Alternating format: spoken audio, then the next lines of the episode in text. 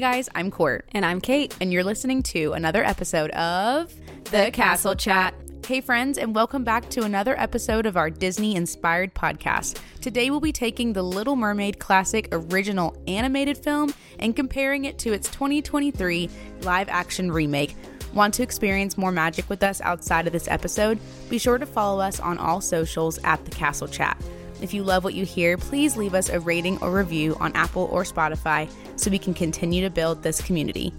Are you ready to jump into the episode? Let's chat about it.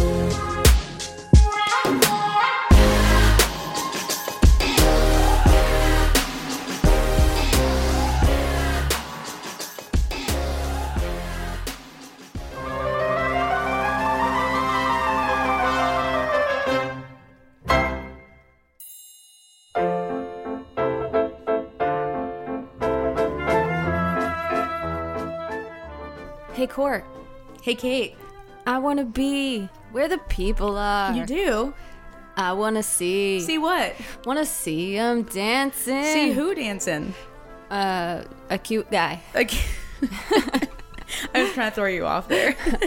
well, that's still true. A cute guy dancing is still still works. Well, we definitely want to be part of that world, and we are so excited to be talking about The Little Mermaid. I'm actually really excited about this. We haven't done a like a digging deep, jumping into analyzing a movie in a minute. We haven't, and with the release of The Little Mermaid in theaters for the live action, it felt like the perfect time to compare this new film to its original 1989 counterpart. Yeah, so just before we even get started, preface.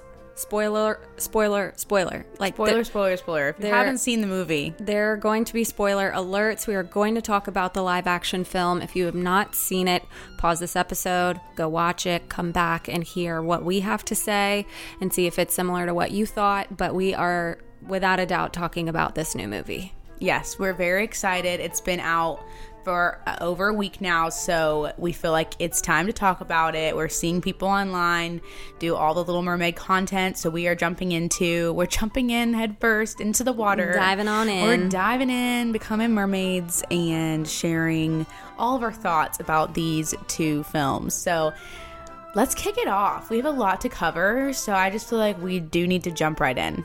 Yeah, I agree. And we're going to start with something that we always do when we do these digging deep movie analysis episodes. We want to look at the stats. Obviously, the new live action Little Mermaid has only been out for a short time, so comparing it to the long standing stats of the original Little Mermaid is going to be a little bit off. Um, but let's start off with talking about the stats of the original court. Okay, well, one of the stats that we love to look at is Rotten Tomatoes.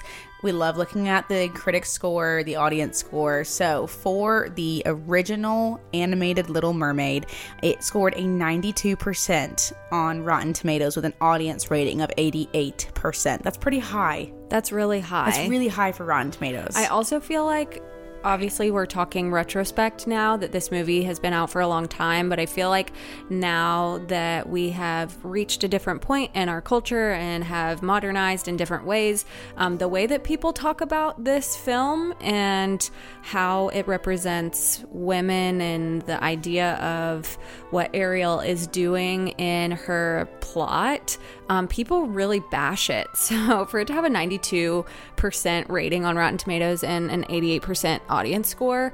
Um, I think if you were to ask people now versus when that film originally came out, that might be a little bit different. Yeah, I I had that same thought, and it was interesting to me when I was looking up the Rotten Tomatoes for the new live action. Um, I saw that there was quite a difference in those scoring. What was what were the scores for the uh, animated, this not is, animated. Sorry, the live action. This is so interesting to me. So it got a 68% um, via Rotten Tomatoes critics, but it has a 95% audience rating so yeah. far.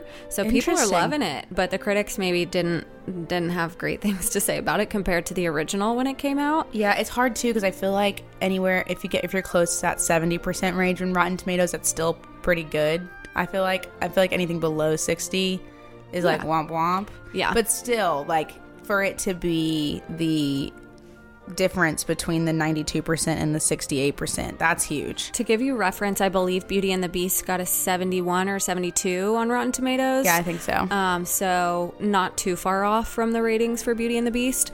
Um, but yeah, uh, regardless of a 68% on Rotten Tomatoes, people are saying they love this film. Yeah. Um, we will give our opinions on how we feel about the film later on. we'll keep that a secret for now. But um, for the budget for both films, the original had a 40 million budget and the live action has a 250 million dollar production budget. So yeah. budget wise, totally different. One's animated, one's live action. So budget wise, you're always that's always going to be so different. Yeah, not only is it live action, but it's also so much CGI computer uh-huh. work, which I yeah. think is pretty costly when it comes to the actual production of filming people with all of this CGI equipment on and then taking that from literal film on the camera to then putting it into a computer animating system and making it look like the movie that we saw. So, um, 40 mil compared to 250 mil is drastic. Yeah, definitely. And for the domestic box office, for the original, we saw it come in at $84 million during its initial release. And then for the live action, we have seen it come in as $96 million over the first three days. Yeah, again, I'm always interested. I have not looked into this, but with inflation and the, the dollar change, I wonder if if movie tickets back when the original Little Mermaid was released were at a certain dollar amount and now yeah. they're at a different, do they actually equate? Are they closer than they seem? Um, but there is, you know, based on that specific number, money brought in, period, obviously the live action has been really popular. A lot of people have been out to go see it. Well, and for the original movie, it has made 235 million dollars in its total like lifetime um, worldwide. So just for comparison of like where the current or guess the original Little Mermaid stands today. Um, but with the live action, just for comparison, um, Aladdin came in in its first three days around 91 million when it came out in 2019. So it's interesting to see how close kind of box office numbers are. Not close, I guess that's still like set of uh, five million dollars apart, but that's like nothing in the movie world. I feel like. yeah, I mean they're still they're ballparking close to each other. Um, but I think that for Disney this is showing them that even though they're taking old ideas and making them new in certain ways, it is working.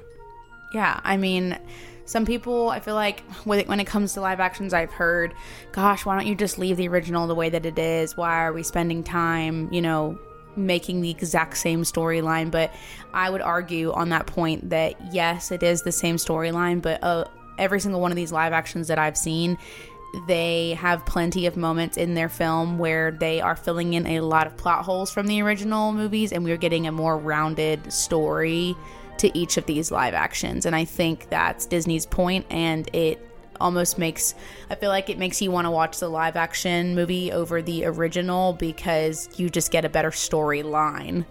Yeah, that's, I think, my gauge and my hope for any live action that comes out. If I sit down and watch the live action, am I going to choose that to watch again in the future or am I going to go back to the original? I think there's only one, maybe two, where I say, mm, I'm definitely choosing the original. What's that? I want to know. Lion King. Okay, yeah. Easy. I mean, yeah. I think I figured that was going to be the one. Also, maybe Jungle Book. I mean, Jungle Book was one of the original live actions um, that Disney did. Dumbo, like some of the like classic old school animated yeah. films. Um, I recently watched Peter and Wendy on Disney Plus. I think I'd still go back and watch original Peter Pan. So interesting. Um, yeah, just a, a handful of them where if I am watching them and I say okay, if I were to ever watch The Little Mermaid, which one am I putting on? I think that lets me know if Disney did a good job in doing the live action remake. Yes, I 100% agree. Still um, going to keep that on hold until the end of the episode to let okay. you know how we feel. Yes. okay, so if you have not seen The Little Mermaid or you are unfamiliar with a little bit of the storyline, we'll give you a quick synopsis. Both films tell the classic story of an adventurous mermaid who enjoys visiting the surface and ends up falling in love with a human who happens to be a prince.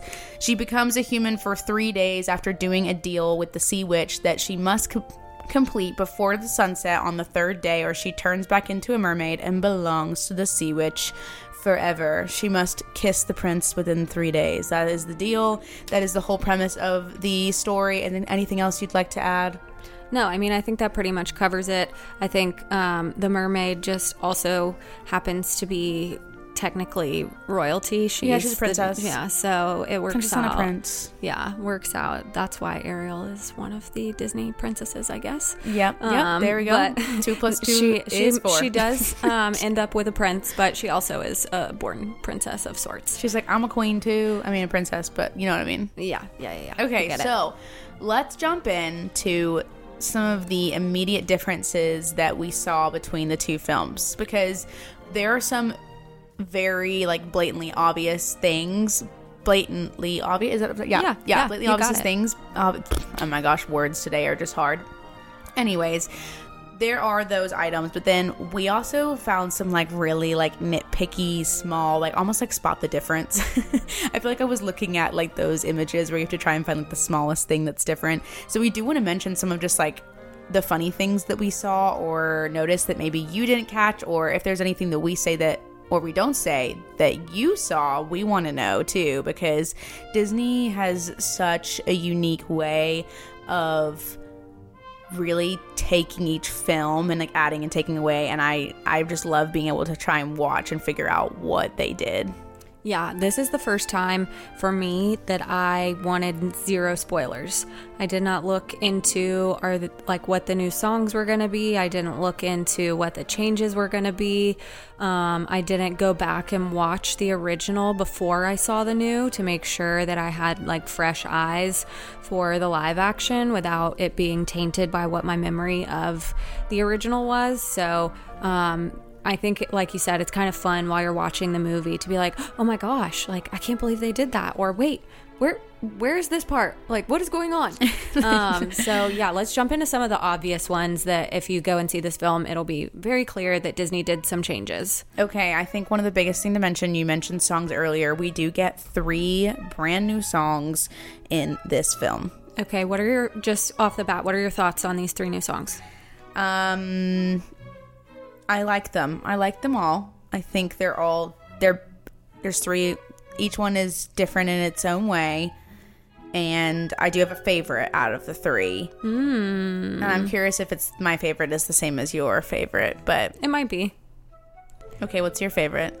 Okay, um, I'm kind of one for three on these songs. Like, I like all of them. I think they're good additions to a degree, um, but there is only one that like I'm really just listening on. I think we have the same one. Let's say it. Ready? Three, two, one. Wild Uncharted. Nope. Wa- what? You didn't even say it. I started saying it. You didn't even say anything. for the first time. Really? Yes.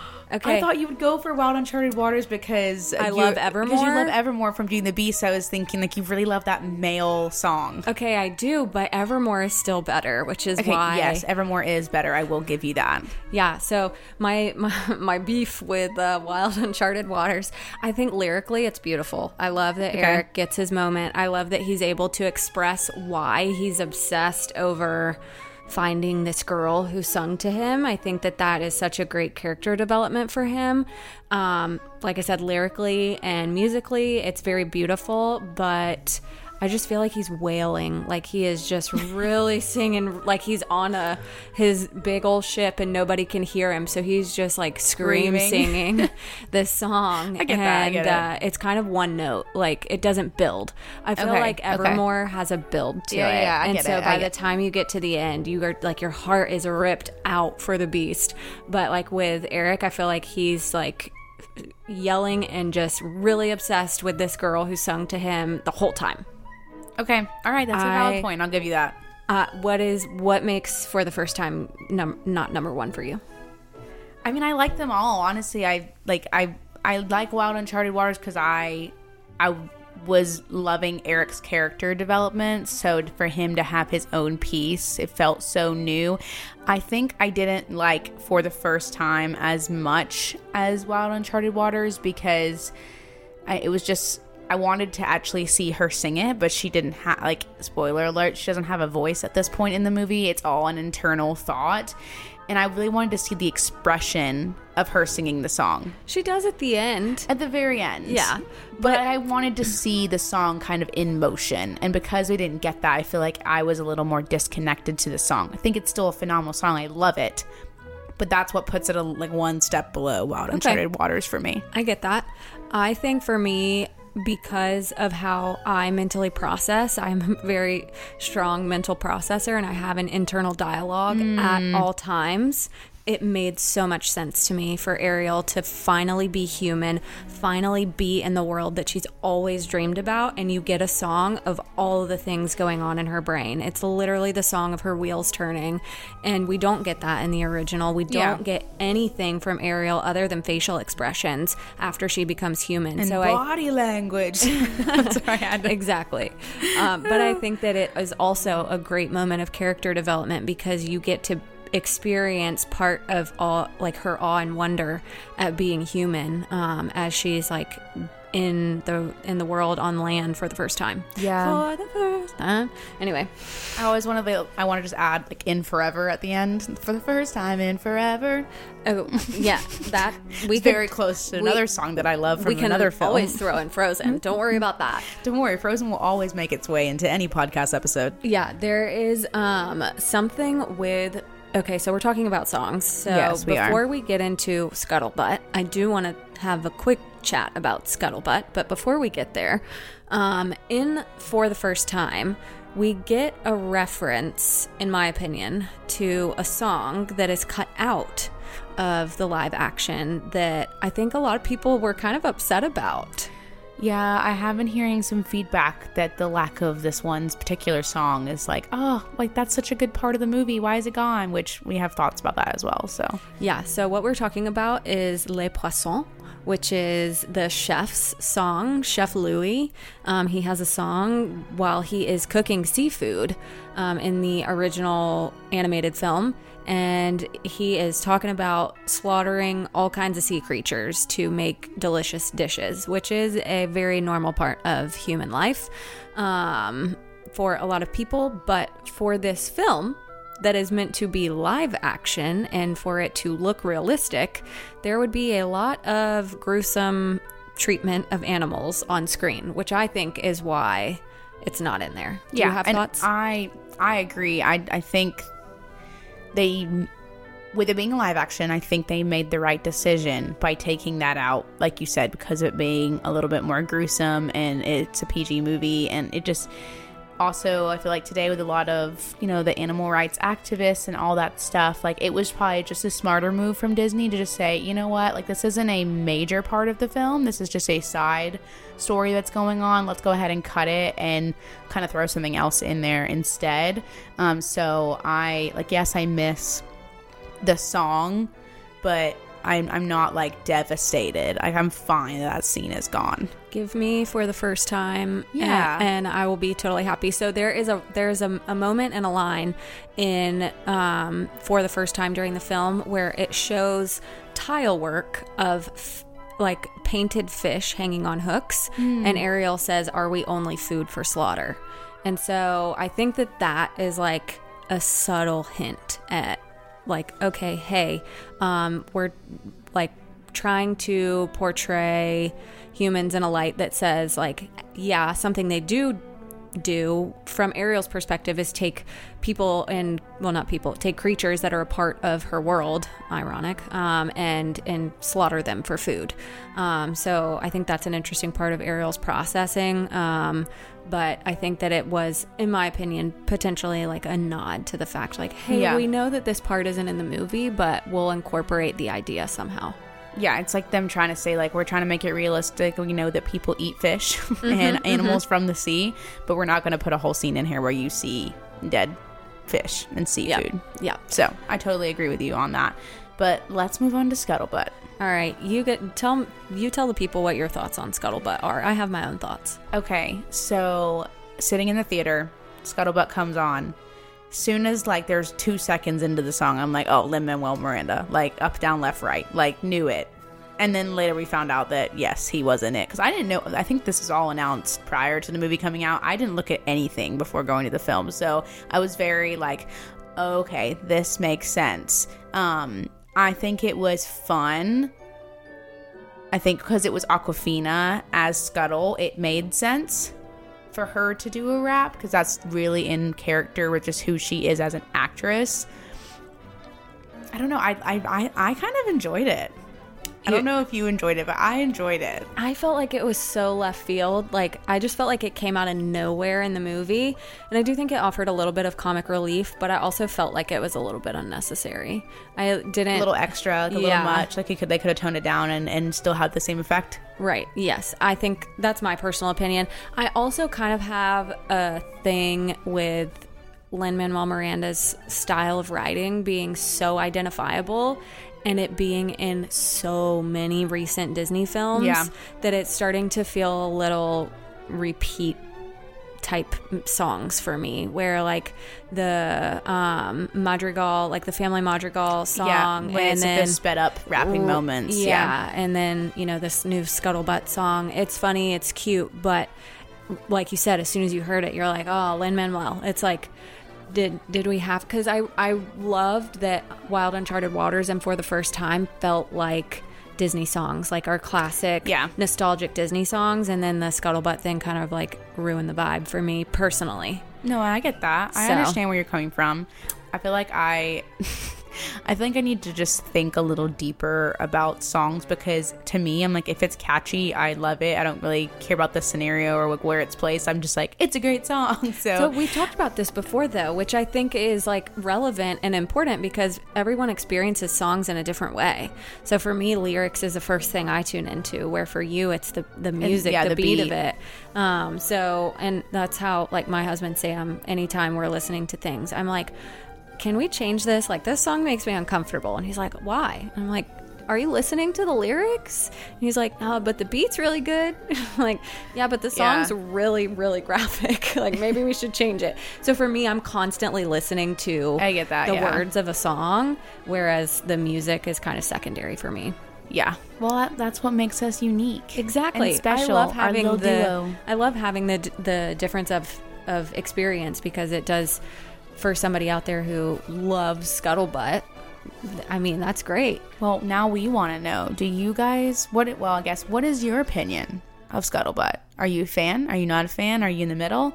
Let us know. Send us a DM. Maybe we'll put up a, a poll, Yeah, we can put up a poll. opinion poll. Put on, up, put up a poll. on- put up a poll. like we're over here, like, come on, Lin, put us in. Whoa! Oh my gosh, I didn't even planning that. That was great. Wow. Okay, you should be doing our jingles. What are what are we doing? Oh my gosh. Honestly, it's just I just roll with it. I love it. I just roll with it. All okay, right. so while we're still on the topic of songs, I do want to talk about the lyric changes that we saw in this new live action film. So why don't you kick us off with some of those changes? So yeah, we knew we knew that these lyrical changes were coming. We like we've talked about Disney is trying to right some wrongs or make- Modernize. modernize, make things make sense um, for today's audience. And the first change, which I, um, to be completely honest, expected a lot more change than than what actually came in this film, and I was kind of happy that they they kept the changes as. Um, I don't know what the word I'm looking for is seamless as they did. Um, it wasn't overwhelming change. I feel like there have been a couple of other live actions where the change has been excessive. It doesn't feel like the original song that you know and Right. love and like have the nostalgia for. Right. So the first one we'll talk about is Kiss the Girl. So I think the biggest thing with this song that Disney wanted to make sure people were aware of is that they are aware that in order to kiss somebody, um, consent would be a great idea. Consent is great. Yeah. So um, the lyric change for "Kiss the Girl" goes from it. It don't take a word, not a single word. Go on and kiss the girl to go on and use your words. Um, and so it's Sebastian, while he's serenading, is trying to somehow whisper to Eric that, like, all you have to do is ask her. Like, just ask if you can kiss her, versus the first one being, like, just plant one on her. Like, yeah, it doesn't take any words. Just go ahead and do it. Like, what are you waiting for? Right.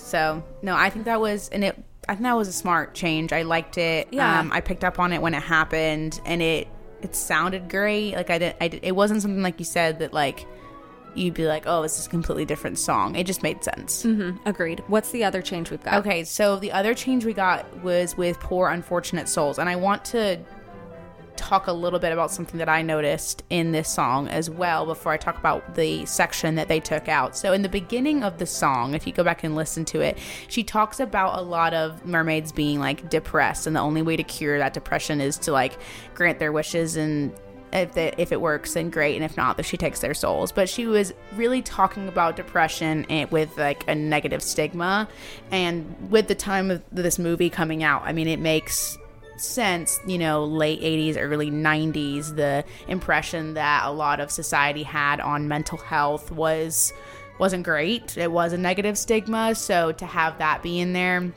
i picked up on it and i was like oh this makes it seem like it's like really lame to I don't know not really lame, but what I don't even know how to describe it besides saying that like it just if you struggle with depression, it would make you feel really bad. Yeah.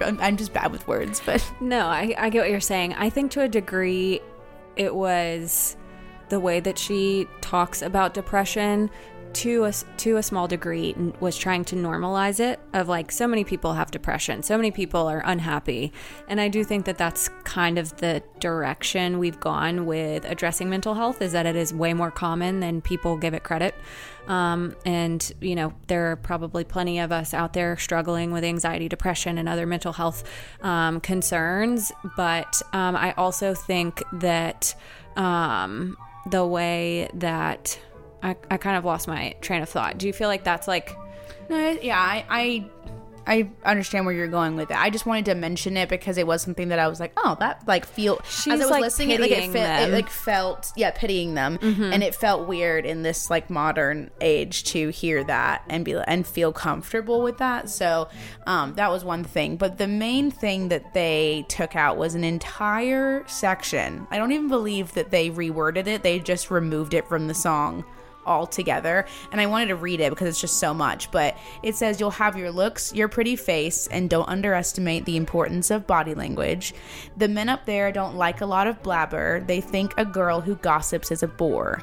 Yet on land it's much preferred for ladies to not say a word. And after all dear what is idle babble for? Come on they're not all that impressed with conversation. True gentlemen avoid it when they can. But they dote and swoon and fawn on a lady who's withdrawn. It's this it's she who holds her tongue who gets a man. Oof. That is that is that's hard that's to a, hear. Yeah it's a bad look. But here's the thing. Ursula is supposed to be a villain. Yes. She's supposed to be the bad guy Uh-huh. and that is certainly bad guy vibes. That is bad guy vibes but I, i'm really glad they took that out especially with young women watching the movie. Um yeah i think that having message just doesn't need to be a part of the film Exactly. Yeah, we don't need to have that be in the song. Um, I do think part of "Poor Unfortunate Souls" when Ursula's saying, you know, you have your looks, your pretty face, and don't forget the importance of body. Like that was such a big part of the song.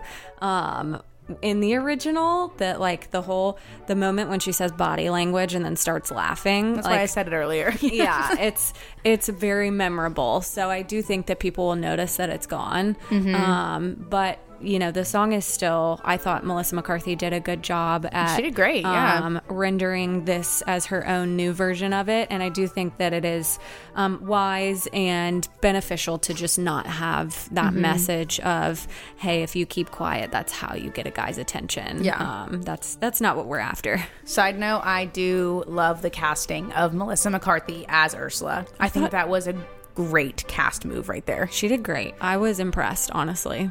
Okay, so that's kind of it for songs. That's a lot, but that was a major difference that we saw in this film. What else do we have on our differences list? Um, some of the other differences that we'll get into are a little bit more minute, but I think um, something that people noticed um, was the change in Scuttle. Period. Um, Scuttle in the original live action film is uh, male seagull, And in this new film, Scuttle is a female and she is a different kind of bird. I forget the type of bird that she is in this film, but I looked it up and I saw a name and now I can't remember what it is, but it is a type of bird that can swim underwater. Yeah, the bird dives for food and actually does swim underwater. And they also collect items for their nests. And so it is not uncommon for this type of bird to have human items from the ocean found in their nests. So it makes a lot of sense for Scuttle to be Ariel's go to human. Um, textbook of sorts for her to find out what it is that she's finding because this type of bird a lot of times will take random human items and collect them for their nest. One other small difference while we're on Scuttle, I feel like I'll just rattle off some things here. Um, in the original, Scuttle is the one that helps Ariel find a dress when she turns into a human and she's kind of washed up to shore. But we don't see that in the new film because a villager actually finds Ariel and takes her into the kingdom, and that's where they decide to get her all spruced up and stuff. So Much I think it's interesting that they took that out because it doesn't really make a lot of sense for a bird to dress a human. Yeah, it makes a lot more sense. And then I think that kind of leads us into um, a, a good segue for one of the differences is just backstory and context for mer people versus humans and why there's so much tension between specifically King Triton and the human world Yes. or vice versa. Um, so let's talk about that a little bit. Yes, I love that you mentioned that because I think that really is a part that is missing from the original. You just kind of assume that they hate each other because they just hate each other and not like an actual purpose behind that. And I know you were talking about it earlier with me, and it, it, it makes a lot of sense. So we find out in this film kind of the death of Ariel's mom and Eric's dad. So why don't you explain that a little more? So um, the the intro to this new live action film jumps right into men on a ship talking about the folklore of mer people and King Triton, the god of the sea. And they're talking about a coral moon, and when there's a coral moon, there um, is going to be trouble in the waters. The mermaids are going to sing their siren songs and lure the men to a shipwreck to their death.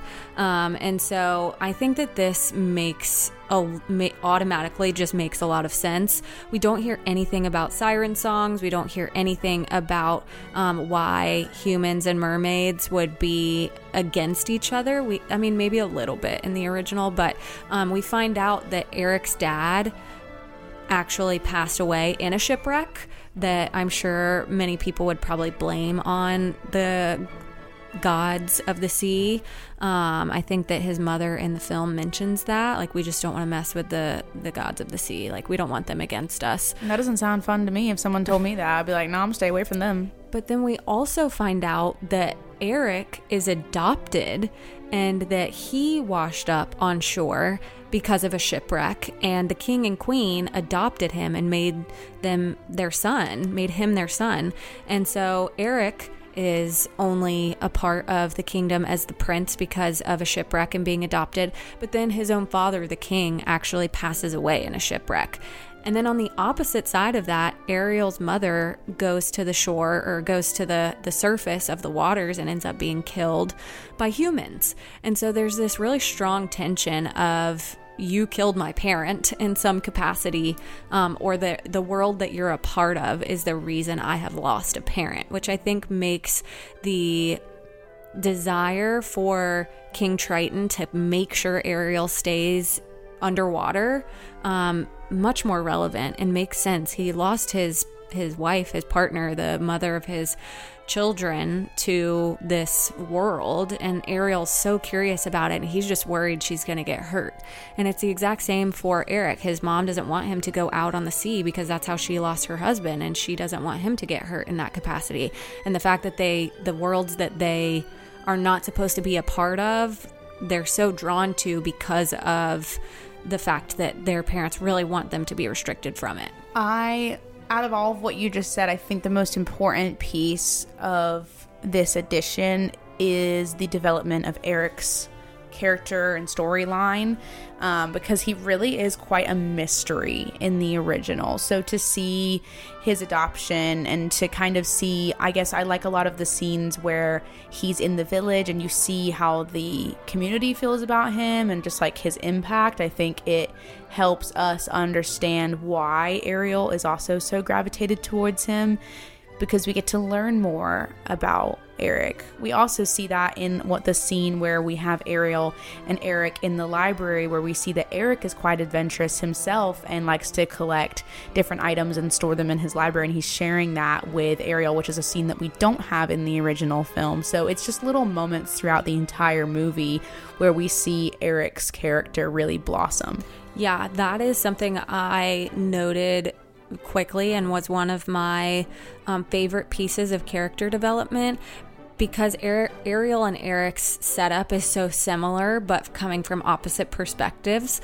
Um, Ariel collects all of her human treasures in her cave um, or her trove in the in the sea, and Eric basically has his own version of that. He collects items from his adventures and stores them in his little library. And um, I think that that shows their similarities, their desire and craving for adventure, um, and their adventure is something that their parents really aren't excited about and not happy that they do. So for them to be able to connect on that, even without Ariel being able to speak, I think is a big part of how it makes sense that Ariel starts to have feelings and Eric starts to have feelings for the other because they're really very similar in how they approach life. And I want, I'm so glad you said, just everything you say is like leading into the next thing that makes, that I want to say that I have written down. So I'm so glad that you're just speaking the way that you are.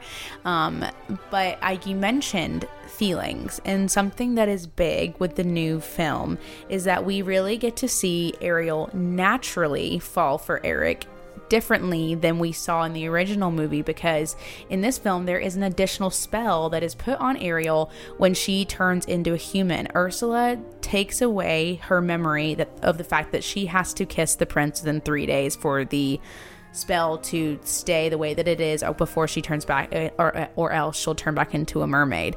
And I actually at first I was like when I, I first heard that in the movie I was like, well, let's turn off how is she gonna how's she gonna remember what's going on and obviously you see the animals really help her um, get to that or achieve that but you I like it though because we do see that natural just like draw towards each other versus in the original Ariel knows what her objective is and so it's it's not it's I feel like it's more forced. Yeah, I agree. I think um not only the fact that Ariel can't remember the whole idea that she's supposed to get Eric to kiss her, um, removes that like doe eyed, over infatuated, teenage, love struck nature to her character, but we also get an opportunity to tune in more to her curiosity for human life. And I think that that becomes the forefront of her experience while she's staying in the castle with Eric is that she's like, oh my gosh, I'm a human. Like, that is yes insane. What are these people doing? What do they eat? What, like, let's try out dancing. Oh, a hat? What's this? Um, so there's like all of this curiosity and I think more mature approach to like her experiences than when she's just like, oh my gosh, I'm obsessed with you. I love you. You need to kiss me. Well, and I think that's to do with the fact that in the original movie, Ariel is 16 years old and in the live action they have actually um, they mentioned that she is 18 so i think not that you know an 18 year old is like the most mature person in the world. But like, I think you think about a 16 year old, they would be more doe eyed and obsessed and like wanting to like this love at first sight type of narrative. Whereas an 18 year old, they're getting closer to 20. They're probably like, okay, I want to figure out myself. I want to explore more things. And I think that age change helps support the narrative of, you know, her adventurous side of her just discovering what it's like to be a human. Absolutely. I, we we mentioned it very briefly, but I think kind of again having Ariel and Eric's um, character arc kind of mirror each other, but coming from opposite directions because Ariel's song is now described as like a siren song for like mythology and what a siren song is, it's kind of like hypnosis. It draws you in, and it, there's no explanation as to why you want to follow it. You need to cover your ears if you don't want it to lure you in. Um, and so for her to sing over Eric and then Eric be obsessed with the girl who sang to him, and that's why he's trying to find her and not really know who she is, it makes sense that it's a siren song that he heard and that it's kind of really gotten into his brain and made him obsessed. And also how when Ursula becomes Vanessa, that's what she uses. She basically hypnotizes him to say, you know, hey, I'm the one you're looking for. And when Eric kind of forgets about the fact that he's heard this siren song and is just hanging out with Ariel. It's her herself without that siren song that he's falling for. Yeah. I just love that they made it way more realistic. They Mm-hmm. took away, they really toned down this whole Ariel love struck and kind of put a little bit of that on Eric, but combined it with the siren song to make it make sense. Because I just, when I was watching the original, I was like, gosh, she's just so googly eyed over Eric. And it's just like that she can't get off of that. And I really enjoyed that they toned that down with this one. Agreed. Is there anything else that you want to cover for changes, differences, things that we want to um, have a discussion about? Okay, so I definitely want to mention that I loved that we had a very large like village scene in this film. I think I thought that in the original we got more of that, but then when I watched it back, I was like, this is literally like a two minute section where it's like, here's the village, cool, the day's over, and then it's the kiss the girl scene. But I really enjoyed watching Ariel engage with the villagers and go into the market and like explore what it's like to be human and dance and like do all the different things um with Eric. Like I love that and we do get a little special cameo moment during that time too. Who do we see? We see the one and only OG Ariel, Jodi Benson, handing out some food in the village. Um, I again didn't read any spoilers, didn't look into this, didn't know it was coming, and as soon as it happened, it made me so giddy and excited. So, um, good job Disney for getting that cameo. I think that there are a lot of these remakes where if you can get an original character to participate, it just adds value to what you're watching, and it's also a way for those original cast members to basically nod and say like we approve this message we are behind and support the new cast and their roles and um, for jodi benson to be a part of the film was really neat but i feel like she truly has been such a champion for halle bailey Yes. in her portrayal of ariel she has not been um, i don't know pretentious or, or arrogant or anything like that. I kind of we mentioned this in previous episodes but the fact that julie andrews didn't want to pop into mary poppins returns um, there was kind of all of this tension i think with some of the cast um, with her not wanting to be a part of it. So for jodi benson to be able to to pop in even just for a moment in the film i think says a lot about her character just in, in general as a human but um, Yeah. added value to the movie for I sure i think it was such a fun little touch. I I really enjoyed seeing her in there. I've loved seeing her support um, Halle and just watching that all unfold. I think it's important to note that this is very historical for the casting that they did with Halle Bailey, and um, it's been incredible to see um, just so many African American little girls that are just lit up and excited for the, them that like that Little Mermaid is black. Like I just love that they get to experience that. Yeah, I think that representation is super important um, to grow up in a world where you never see a role model that is somebody that looks like you. Um, is something that I personally, as a white female, haven't necessarily experienced. Um, but to see the impact that it has made for African American communities or minority communities in general, just to see that um, big companies, big movies are willing to change scripts um, and change roles to advocate for more representation. I mean, Absolutely. no, there's nothing saying that Ariel has to be a particular color you know skin color. It's Yep. I- their yep. Halle Bailey's portrayal of Ariel. I thought was phenomenal. Um, and It was beautiful. It really was fantastic. and I see. was not distracted or confused or anything by it. It just was. She It's just, just- was Ariel. It's just the way things should be today. Like representation across the board. I was really impressed to see Disney take this step. It's needed. It's it's just it's common sense, and Yeah. um, I'm just grateful to be a part of it. Yeah, for sure. I um, hope that uh, any of you out there who have seen the movie see the impact that it is making, um, just with the the casting. I mean, that says a lot, and um, I hope that it continues to be a way for us to pour into our neighbors' lives by n- acknowledging and noticing that changes like this are important, and um, that they're you know, if there have been people out there who have given any backlash or negative feedback on casting, I mean, we could go through a long, long list of casting of other movies that just um, don't make sense or kind of do the opposite and don't give the advocacy and um, representation that our country needs for, like I said, for people to grow up having somebody that's a role model that looks like them. Um, that's it's important. So, anyway, Wow, um, beautifully said. thanks You're so good with your words. You just take my thoughts and you actually make them. you brought it up, so I know. I, want. yeah. I, we had to. Like Yes. it. It makes the most sense for us to talk about that. So, and also going along the lines of like representation, but also just like women empowerment. We see a lot of that in this film with Ariel really t- like physically taking back her voice versus the animals taking the shell and crashing it and her getting her voice. Like she's like, no, that's my voice. It's mine. Give it back to me. And we also see Ariel as the one that drives the ship into Ursula to kill her. And it's almost just like her taking a stand for herself and being like, no, you can't do this to me. I know my worth. And we love a moment like that. Girl power. Yes, So- I I um actually really enjoyed that moment in the movie where you finally see Ariel running and she's like, "Heck no, that is my voice that she's got. I'm going to take it back. Mm-hmm. Yeah. It's mine." Um and I I love that moment for her. Um so those are um the, I feel like we we hit a lot of like Oh gosh, the there's main so many like little differences there's- too, but yeah. like we don't have time for everything. So we definitely want to hear what did you guys notice that we didn't mention.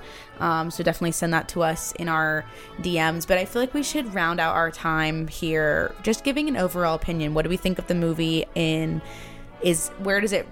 I would guess where does it um, lie on our rankings of live action films? Okay. And then also, I want to tag on that. What was your favorite new moment in the okay. movie? All right.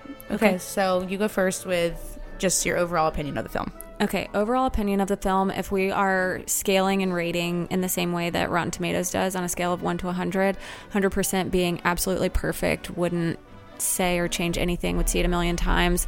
Zero being I hate it, never put that in front of my face again. Uh, I'd probably give this movie like an 85. Like it's better than for me like Beauty and the Beast probably like a 95. um I really love live action Beauty and the Beast. Um but I thought this film was really well done. I thought the changes that were made enhanced the movie and the storyline. There wasn't anything that took away from it. Um, I thought the new songs that were added were really good. Um, the casting was really good. I enjoyed the the movie. There were some points in the CGI that like animated uh, animated films just have a very different like color and flair to them than the live actions do. So I think there's some nostalgia with the original animated film that is just very colorful um, when it comes to parts of the movie like Under the Sea. The under the, the the song Under the Sea, the portrayal in the new live action is made to be very realistic. It's still colorful and beautiful, but the like 90s nostalgia or 80s technically nostalgia um, for the film in certain parts um, kind of go up and down. But I give it between like an 80 85 percent. I think. Okay, I'm right in line with you. I would definitely rate it in that percentage as well. Similar opinions. I love the songs. I think the CGI was incredible. I think that's what I love the most about this film is the technology behind it because you see those underwater scenes and you know it's like it's all CGI, but it l- literally looks like you're right there underwater with them. So I think it's super impressive just the way that they filmed this movie. I think the the sets that they have in place for Eric's, you know, Caribbean island area, that's also great, but it's the underwater scenes for me that that really like blow my mind and I just love the way that they that all came together. So uh, I think it's a great film. I also think The Beauty and the Beast is better because I love Beauty and the Beast. I would put it in the same category as like Aladdin for me. I'd also because um, that was also a really good movie, but not like my favorite favorite. But it's definitely um, like way better than like The Lion King Yeah. or like Dumbo. I don't know. Yeah. I just have I those are so low on the totem pole for me Ooh, that Mulan would a thousand percent always watch the animated. yeah yeah Mulan was yeah Oof, that was one that just came to my mind. That was tough. That was a tough one. But I wish, I do wish we had seen more costumes in this film. But I know it's hard because they're mermaids, so like they're not really wearing clothes anyways. But um, one thing to note is that we see Ariel wearing the same blue dress the whole film, basically until she's wearing her dress at the very, very end. Whereas in the animated, we see her pink dress, we see a blue sparkly dress, we also see another blue dress, and then we see a wedding dress. So. I feel like we could have seen more costume wise I from this film. I think we could have, but I also think again the fact that she's only wearing one dress makes sense um, from a realistic standpoint. She in the original live action film um, is kind of treated like she is a guest of the queen, and Eric like takes her into the castle because people think she's been shipwrecked and she just washed up on shore and they're just being kind to her. So they're not dressing her in these lavish dresses. Like she wears the big poofy sleeve pink dress in the original. Um, and then in that time frame, like with the type of clothes that they're wearing, we're assuming it's a very early, much earlier time period. They probably are only wearing one or two outfits. So yeah, true. Maybe it was. I just want to see. I realistic. Just love, I just love costumes. Like I think about Aladdin, all the costumes. It was like so mind blowing. I guess they were like, well, we were spending enough money on CGI, so this is what we got. Yeah, yeah. And I, again, I think the context of that, like Jasmine being the main um, focus for costuming, is a princess, and she's meant to have several very lavish outfits. So Your point makes sense. I think it's, it's like I get it. Like I I love having the different costumes. It's exciting and fun to look at, but from a realistic like if Disney's trying to be realistic in their portrayal, they really only needed the the one dress. Yeah, makes sense. All right. Well, overall, great film. We loved it. I think we'll probably go see it again, maybe in theaters or wait till it comes out on Disney Plus. But if you haven't seen it yet and you've already listened to this episode, then you didn't follow our instructions at the beginning of the episode. and I'm sorry, we just spoiled everything for you. Wait, but you didn't say your favorite part. What's your favorite new addition? Oh, sorry. Okay. My favorite new addition, I think it's all the village content. It's a good one. It's the village content is super fun. I don't think I had really envisioned Eric's Kingdom as like strong Caribbean um, vibes based off of the first I really one. liked that part. Yeah. I like seeing all the community and everything all together. So yeah, that was a super fun part. Um, I think one of my favorite new details is the fact that there is an actual Little Mermaid. Um, Oh yeah, I, that's a cute little part. Yeah, I like I get I guess why they named the film The Little Mermaid because maybe based off of Hans Christian Andersen's story title, um, but also the fact that Ariel's like the youngest of the mermaids, so she's like the Little Mermaid. Um, but I loved that um, Eric had an actual like figurine of a mermaid and gives it to Ariel and says that she should keep his Little Mermaid, and then it comes back at the end of the at the end of the story, which is super cute. So I really liked that random detail. I love that. That's fun. I forgot, I had forgotten about that, so I'm glad you brought that up. Man, okay. Well, thanks guys so much for just hanging out with us. We are gonna end our time together with our normal little segments. So we are gonna kick things over to Kelly, and we'll see you at the end of the episode.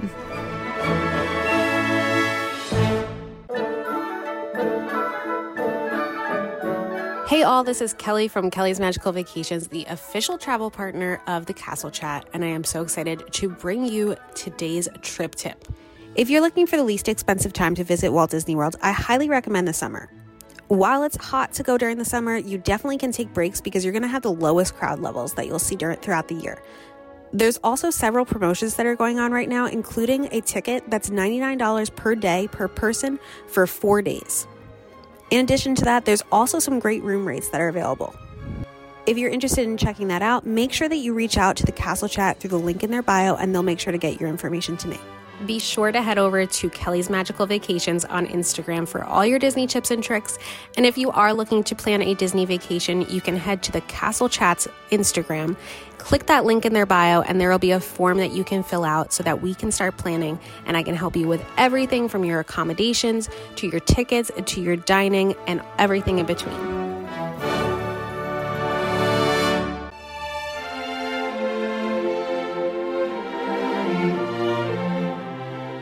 Small shop shout out. Small shop shout out, and I want to sing a song.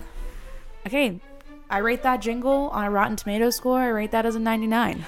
Whoa, that's insane. I was gonna give it like a 35. You know, but you're you, you're your own worst critic. I'm over here to hype you up, girl, and say that that was that. fantastic. We are back with another small shop shout out, and we are shouting out a shop that we have shouted out before, but they just released a specific apparel design for the Little Mermaid, and I was like, we have to shout them out again. This is too good. So we are re shouting out My Oh My Supply Co. You may have heard them, and if you haven't, you need to follow them on the socials. They have an adorable part of your world antiques shop shirt that has like all the thingamabobs on it on the back. It is so chic and cute and adds to cart immediately. Yeah, it definitely gives me um, classy beach girl vibes, um, the way that it is designed. And obviously, with Ariel being a hot topic right now, it is a super cute one to grab, one to wear in the parks, one to wear on a beach trip. Why not? Yeah. Um, and I just love the the marketing and the branding and the design of everything that My Oh My Supply Co does. So if you aren't following them on social media, you certainly should be at My Oh My Supply Co. And definitely check out their website to grab some of their merch. It is so trendy and cute and cool, and it should be in your closet. I love it. I love it. Well, guys, thanks so much for spending time with us today on another another episode of the Castle Chat. But for now, we'll leave you what we always leave you with, which is there's a great, big, beautiful tomorrow out there waiting for you. Go make it magical. See you real soon. Bye, guys. Bye.